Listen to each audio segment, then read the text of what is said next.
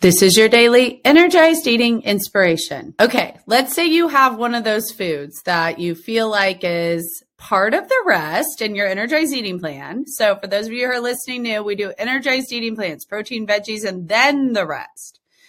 So, let's say you have a food in the rest that's a little bit trickier for you to navigate. How do you do it? How do you add it in? Because I got a funny story for you this week and it has to do with my husband. You know what he does? I've heard him do this like three times now. So I just thought I got to do an episode on this. And it's always in regard to chips. And he'll say, five. I get five. Actually, he did it with french fries too. He said, I get five of them. And then do you know what he does? Guess what? Ask yourself what you would do with french fries or fries fries or chips or something along those lines, crackers, maybe, whatever. He picks out the biggest ones. He's literally like rummaging through the bag for the five biggest chips. And in my head, as I watch this, I just want to say, you know, that could be 10. Doesn't really matter. Right? I think that is such an interesting question to ask yourself. What feels safe and why in your the rest with the foods that you feel like are a little bit trickier for you? And I want to help you today with recognizing what's happening underneath that. Here's the thing you don't trust yourself with those foods. So you're setting limits. Now, I do think in many ways my husband has done some great things before that, mainly because his wife has done some great things before that. Meaning, most of the energized eating meals around this house are planned by his wife, who has it all nailed out. And I'll say, okay, well, you can do chips or not if you want, right? Your choice. So in that space, when you're truly practicing energized eating, I would tell you the differences is this. If you're filling first with the proteins and the veggies, the amount of the rest doesn't matter so much because guess what we do? We eat until you're energized and satisfied. Now, here's what I also know about foods like chips. Ready for it? You could claim that chips are potatoes and put them in the veggie category. You could also claim that you could never eat chips the rest of your life if you want to lose weight. I know that most of us want to learn how to navigate these foods in a way that feels natural. And here's what I mean by that.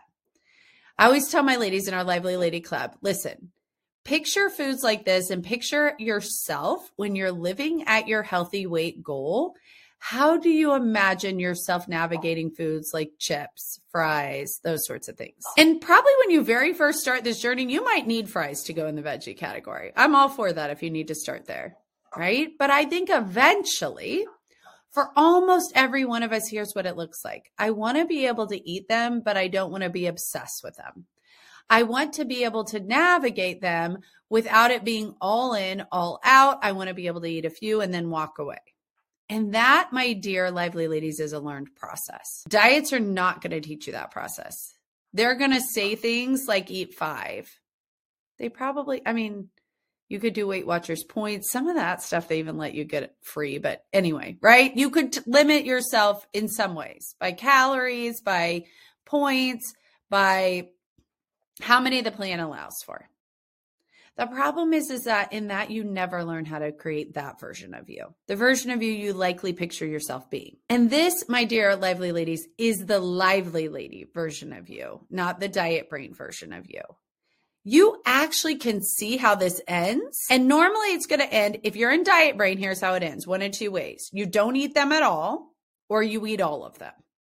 Welcome to Diet Brain. If you're in American culture and you're broke your diet, you're going to eat mindlessly until you start feeling a little bit sick, especially if you've been recently on a diet. Yet you can actually picture how you kind of like think the healthy future version of you might navigate them. So instead of starting with the other options. Why don't you start there? And here's how you do this. In our Lively Lady Club, we practice progress over perfection. So we try.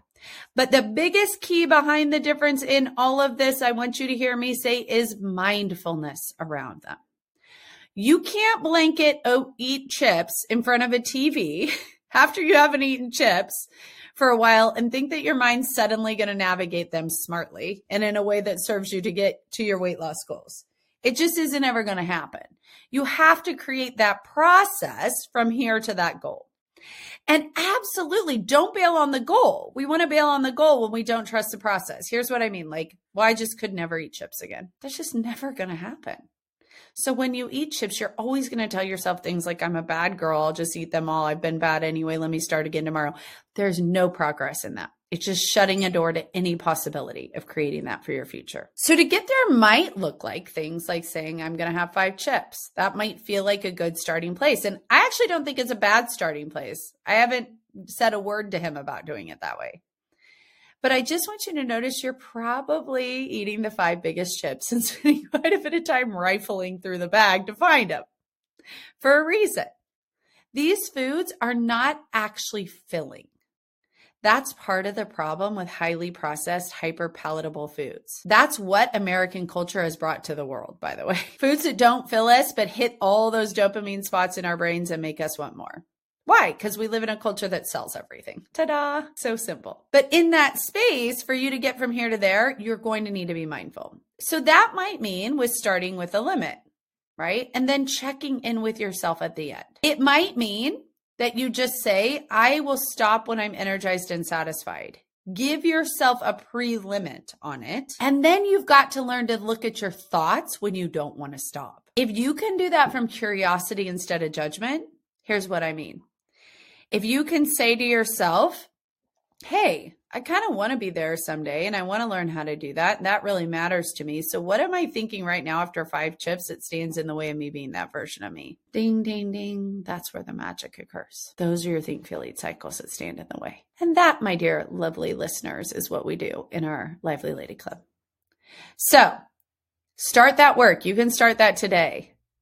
It's really interesting. What are the couple foods for you like that? And how do you envision yourself getting from where you are now to where you want to be at your healthy weight goals with ease? And start practicing it from curiosity.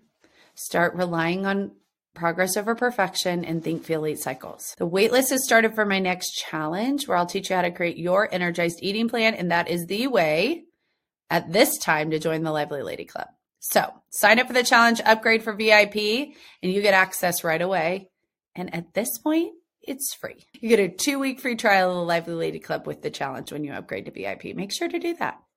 The links are in the show notes. You can join the wait list right now until we open the doors. Today's the day.